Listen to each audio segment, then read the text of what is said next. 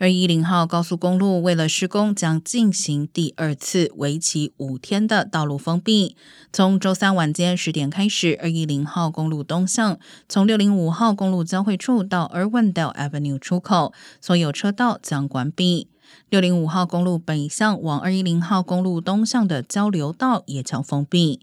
而虽然三条西向车道将改为东行，但有关单位提醒驾驶人，该路段可能出现严重拥堵。二一零号本次封闭将持续一百二十六个小时，要到八月二十三号凌晨五点，封闭路段才会重新开放。